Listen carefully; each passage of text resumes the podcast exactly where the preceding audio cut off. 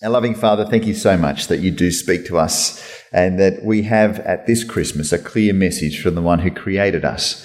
And we pray that you'd speak to us tonight, uh, today and help us uh, as we serve you today and tonight and for the rest of this Christmas time and this year, that we might bring you great glory as we understand what it really means to follow Jesus. And we ask this in Jesus' name. Amen. Well, this Christmas, Australia is divided. And the division amongst us seems to relate to one man. Uh, this man has a reputation for following God. This man has travelled a long distance under controversial circumstances.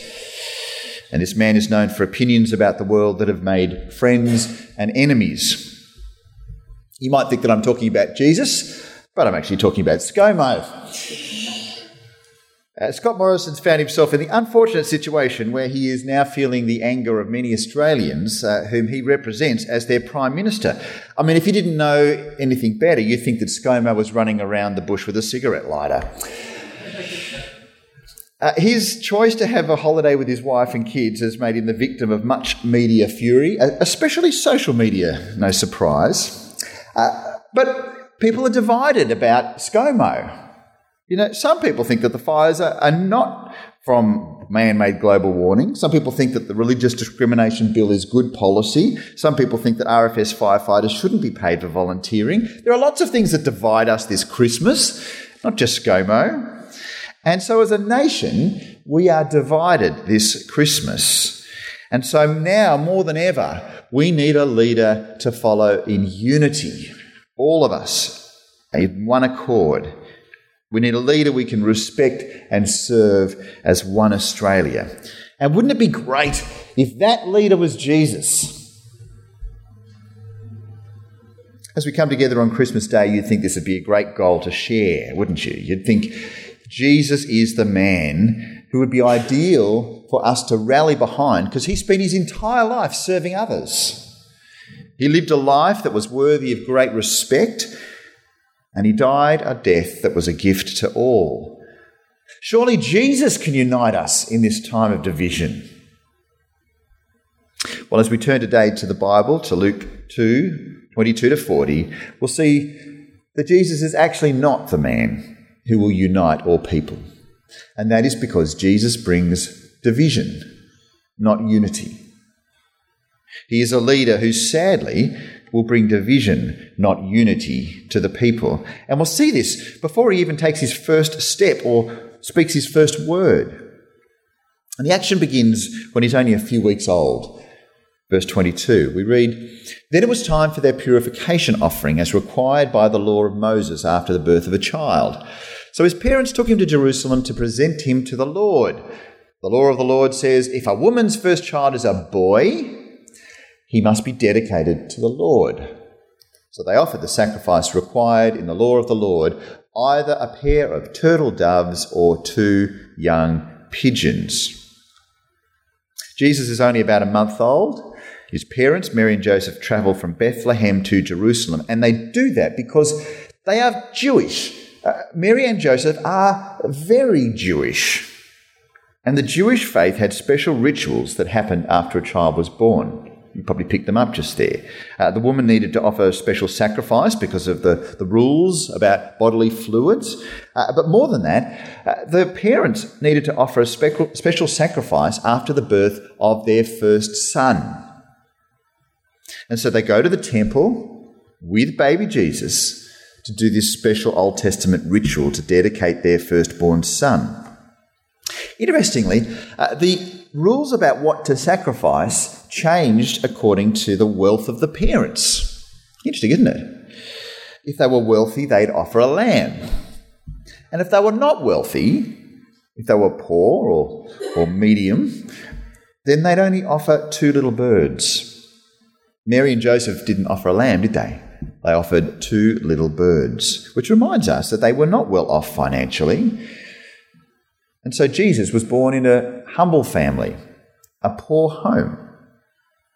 Anyway, as Mary and Joseph bring the baby Jesus into the temple courts in Jerusalem, they meet the first of two very interesting people that we're going to meet today. They meet two devout Jews. Mary and Joseph meet two devout Jews. The man and the woman will actually, as we meet them, they will tell us some very interesting things about how important Jesus is and why his life is going to be so divisive. And so they meet the first guy. Verse 25a. At that time, there was a man in Jerusalem named Simeon. He was righteous and devout and was eagerly waiting for the Messiah to come and rescue Israel. This guy is a very, very committed man of God.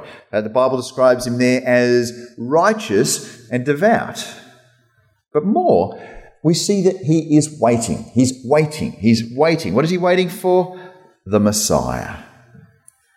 Now, who's the Messiah? You've probably heard of the word Messiah many times in church, but even in popular culture, the expression Messiah is used. Uh, the Messiah is used for someone who will dramatically save people. Uh, sometimes political leaders are called messianic figures. Just to prove this, I, I, did a little bit of Google searching. I put in the word Obama and Messiah, and then lots of hits came up there. I put in Trump and Messiah, lots and lots of hits there. I think he even said it himself. Um, and we also uh, we have our own Shire from the Messiah from the Shire, ScoMo, as he's been called by some. Well, uh, none of those guys are the Messiah. Sorry to disappoint you. Uh, well, I'm not going to disappoint you because we have a greater Messiah, and he's coming in a moment. We'll see. But the point of all this is that Messiah is the King of Israel. That's what the Messiah means. It's it's the Hebrew word Messiah means anointed one. The Greek version is Christos, from which we get Christ. So Messiah and Christ, just the same words in different languages. And just basically stands for the anointed one, the one who is the king, the king of God's people. And so Simeon is waiting and waiting and waiting and waiting for the king. He's waiting for a Messiah who would be kind of like King David, who was the Messiah. He was the Christ. But he wasn't the greatest one. Great David's greatest son was to be the one who would be the greatest one. And so Simeon waited and waited and waited and finally, finally has some really good news. Verse 25b. The Holy Spirit was upon him and it revealed to him that he would not die until he had seen the Lord's Messiah. Wow, how exciting would it be to have the Holy Spirit say, Guess what? You with your own eyes will see the coming Messiah. This guy must have just been absolutely out of his tree, excitement at this point. And so that means that it's very, very close to that time. And the news for Simeon got better and better. Verse 27 That day the Spirit led Simeon to the temple so when Mary and Joseph came to present the baby Jesus to the Lord, as the law required, Simeon was there, and he took the child in his arms. So Simeon's been waiting and waiting and waiting, and then this young couple turns up to church, or to the temple, and they run up and they grab the baby out of the mum and dad's arms. Um, if you've got a newborn, you'll know just what it's like to walk up to the shopping centres and have random people come up and poke you and grab your baby and tickle it and do all sorts of things like that. Um, you may well have done it yourself or you've seen others do it, but this is what's happened right here. And I don't know if it's, be- you might think it was just because Jesus was particularly attractive as a little baby. Mm, no, it's because Simeon knows something very, very exciting because he knows that the greatest Christmas gift of all has come to him. And so, verse 29, we read Simeon praised God, saying, Sovereign Lord, now let your servant die in peace. I'm ready to go. As you've promised, I have seen your salvation, which you have prepared for all people. He has got, he, that is the greatest moment of his entire life as he, in his own arms, holds the Messiah. Right there, Simeon speaks to God and he says, I'm ready to go. Take me home. Simeon has seen God's salvation. He's seen the salvation that is prepared, in fact, for all people. It was a turning point for Simeon, but a turning point for the world. Because the Messiah was not just for the Jews, Simeon realized that the salvation from the Messiah was prepared for all people. All people. And right here at this point, we see why Jesus is going to bring division. More will come, but he will bring division, not unity. Because quite frankly, a whole lot of them thought he was the Messiah just for the Jews. And Simeon already got it that the Messiah was for all people, and that was going to be controversial. In a sense, the people of Israel needed to share their Messiah with all the nations. Try and see a little kid on Christmas Day when they open up their gift for the first time. And other kids in the room want to play with it because it just turns out that the gift is a little bit better than the one they get. And so they you say, well, share your gift with those others. It's like, you're joking. This is Christmas Day. I've still got it. I've only put the batteries in. You want me to share this gift with anybody else? Simeon receives this gift. The Jews, the Israelites, receive this gift, and they've got to share it with everyone.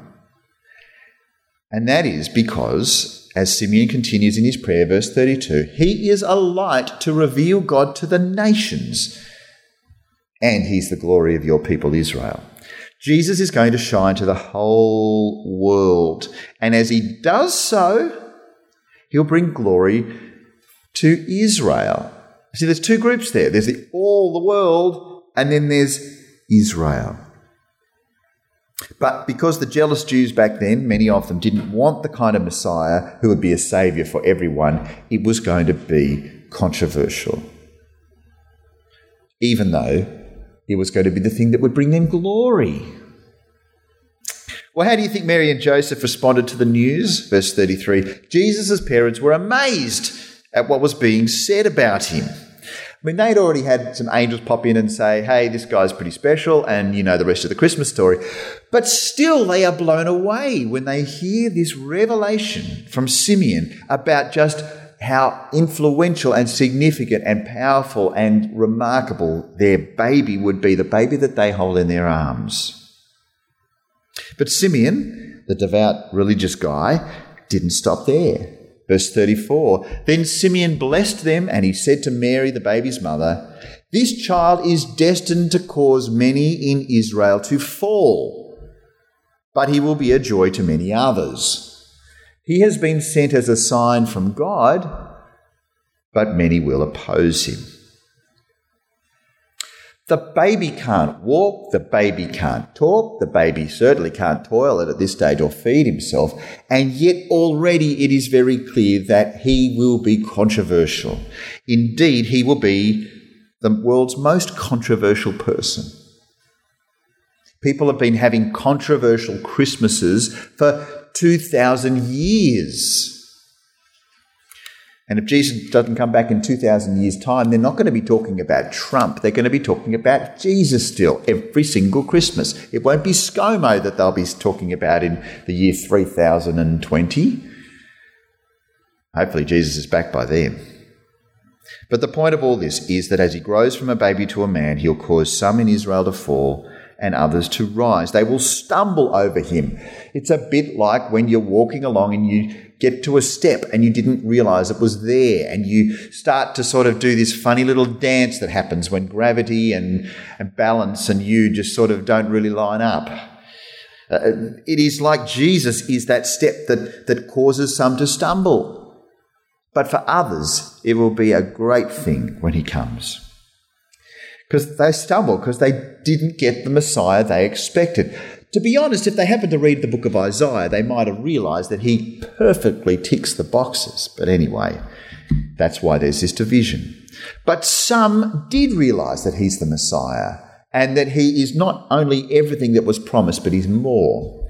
And so for them, they will they will not trip out of the kingdom of God and they will rise. They will rise with Jesus and they will receive salvation with him. He's a sign from God and he will bring opposition. Uh, well, I remember when we had our kids, uh, people would say lovely things about them. Oh, I wonder what he or she will do when they're older and all sorts of things like that. But I've got to say that if they said, oh, she's a lovely little girl, isn't she? Oh, yes, yes, he, she, we, whatever. And then, oh, guess what? They're going to grow up and hundreds of millions of people throughout history will reject and hate your child. Well, didn't see that coming. This is what has happened right here to Mary and Joseph. It's a hard pill to swallow. But the grief for Mary, the mother of Jesus, will not stop there. Verse 35 Simeon says, As a result, the deepest thoughts of many hearts will be revealed, and a sword will pierce, will pierce your very soul. Mary's very soul will be pierced.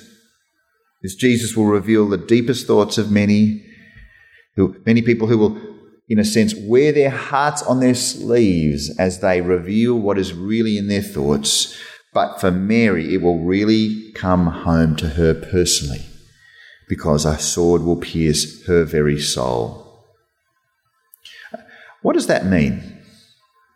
Well, I've got a very thick book at home that helps me understand bits of the, Luke's gospel, and the commentator, in his great wisdom, had 10 different options for what this means he recommends one, and I think he's right.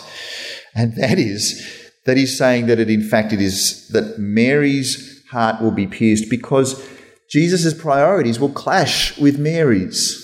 You kind of want to have happy families where everyone falls in line under the matriarch. You know, it's kind of that's what you would expect to happen, but it's not going to be the case with Jesus.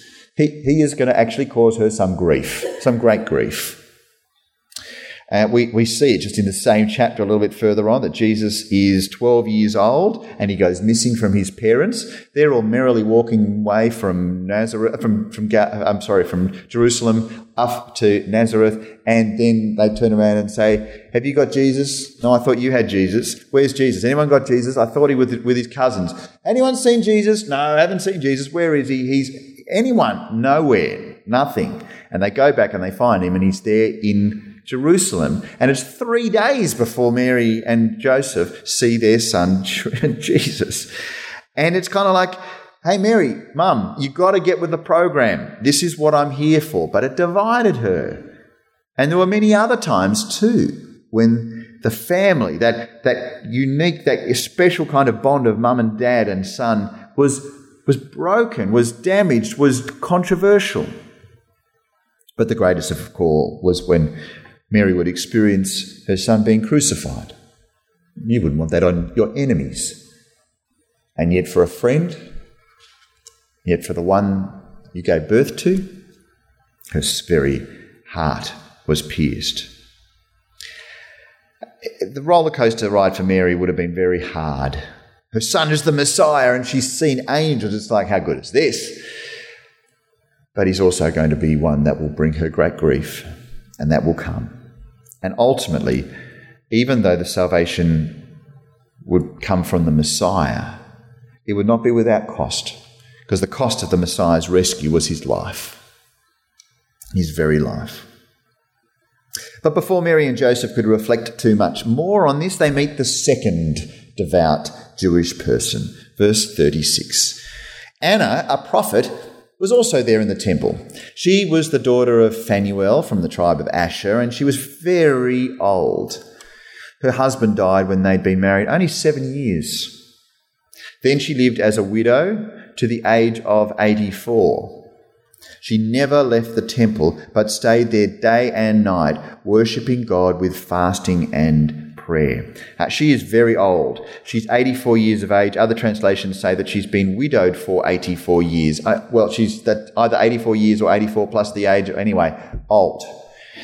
And she hasn't got remarried. She has devoted herself to praying to God day and night, day and night, in the temple. Every day you would have seen her there. The temple, the place where she met God, was at the very core of her existence, and she is elevated as a woman of great honour. A woman who herself, she was honouring God through the way that she worshipped there at the temple. And she prayed, and she prayed, and she prayed. And what was she praying for? Well, she was praying constantly for the Messiah just like Simeon. She'd turn up to the temple and say, Lord, send us the Messiah. And she did that day after day after day after day. And then verse 38. She came along just as Simeon was talking with Mary and Joseph, and she began praising God. You could imagine her just being absolutely out of her skin. She talked about the child to everyone who had been waiting expectantly for God to rescue Jerusalem. She knew that all people needed rescuing. That's why she prayed day and night. And she'd been waiting expectantly. And then as she saw Simeon rejoicing, I take it that Simeon wasn't sort of doing a sort of a stiff up of lip, sort of like, oh, I'm very pleased to see the Messiah. I reckon he was just going crazy, like, woohoo! And everyone's looking around, what's happening? And then immediately at that moment, Anna's like, really? Really? And she, she runs over there with the greatest pace she possibly could have. I'm embellishing it a bit, but it's got to be a bit of this, surely, that she's just thrilled out of her brain. And she's there with the baby because she knows they need rescuing. And this is right in front of her. Super Savior to the rescue. Super Savior, mighty to save. Maybe they even sang, He's the death crusher, sin smasher, you know, uh, whatever it is.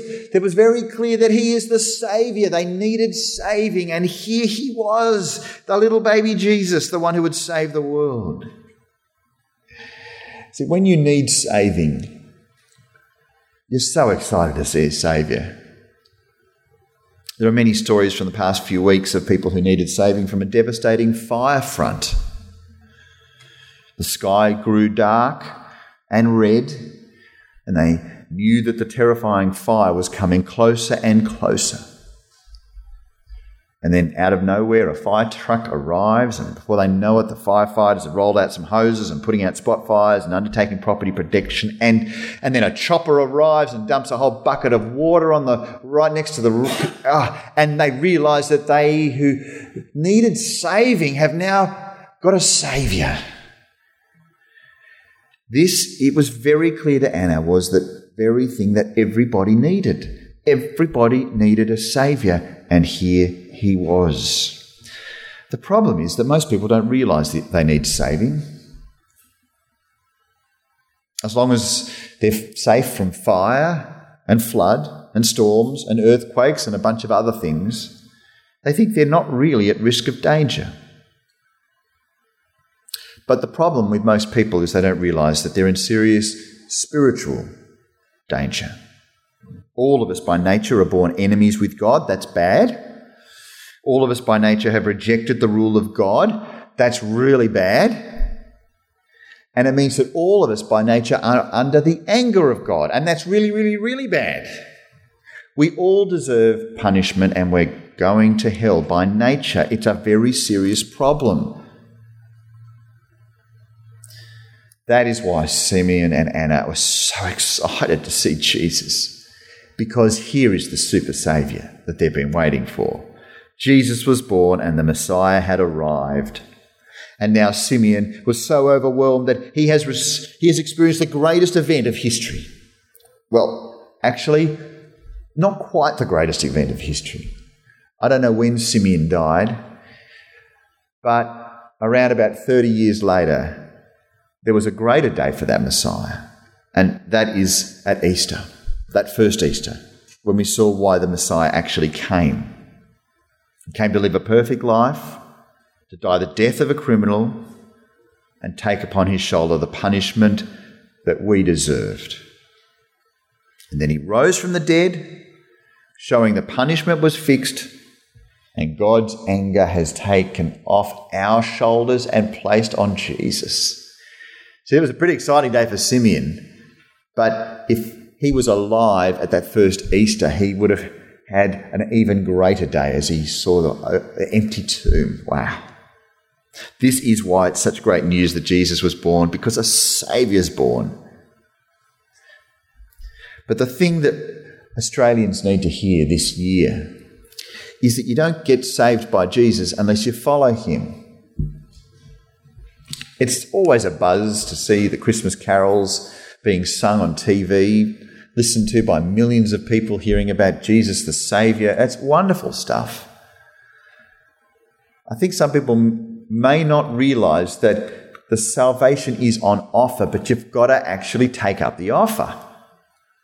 When it says that Jesus died for all mankind, it's true, but we receive that salvation only when we say please and when we say sorry. The gift is free, it's on offer for everyone, but the challenge for us each Christmas is to think how do we personalize it? If you're already a follower of Jesus, as I expect most of us in this room already are, you have personalized it. You've personally spoken to Jesus and you've personally said sorry and thank you, but many Aussies haven't. And that is why to receive that gift, they've actually got to unwrap the present. And you do that by coming to Jesus and saying, I want to worship you as my King, and I'm sorry I haven't already. You see, the greatest gift is the coming of the Messiah, the salvation to all people who trust in Jesus. This Christmas, Aussies are divided. We're divided about whether or not ScoMo should have gone to Hawaii. We're divided about whether that religious discrimination bill is good or not. And we're divided about whether fires are caused by carbon emissions. I mean, there's a whole lot of other things we're divided about. But I think most of all, we Aussies are divided about whether Jesus is the Messiah. Many Jews rejected Jesus because he didn't quite ex- sort of meet their expectations of the Messiah. And many Aussies reject Jesus because they don't think they need saving. I'm right, mate. No worries, thanks. This Christmas, we need to remember afresh that we all need saving. And if you've come to Jesus already, you are saved. But if you haven't, you are in serious trouble. And as you have your lunches today and tomorrow and tonight and meet with others, bear that in mind that the people you're spending time with may well be people who have not taken up that salvation yet. So we all need saving. And God has brought us to this church today on Christmas Day so that we will hear this catastrophic warning. See, it'd be easier for me just to talk about nice Christmassy things and not talk about divisive, kind of controversial things. Just say, you know, Christmas is a happy time, let's just be happy. But we have a warning and we have a Saviour. And so we need to make sure we are aligned with Jesus, that we have followed him, so that we can be with Simeon and, and Anna and rejoice in the Messiah, so that we can be people like in a fire zone, who have now have a blacked out paddock but a saved house. This Christmas, take refuge in Jesus, because that refuge is the greatest Christmas gift you'll ever receive. Let me pray. A loving Father, we thank you so much for sending Jesus. And thank you, Jesus, that you did the tough things you said the tough things, but the toughest thing of all was taking upon yourself the anger of your Father so that we might avoid it. We thank you for this greatest Christmas present of all and ask that we would share this gift with others. And we do desperately pray that they would unwrap the gift and enjoy it as we do. For we ask it in Jesus' name. Amen.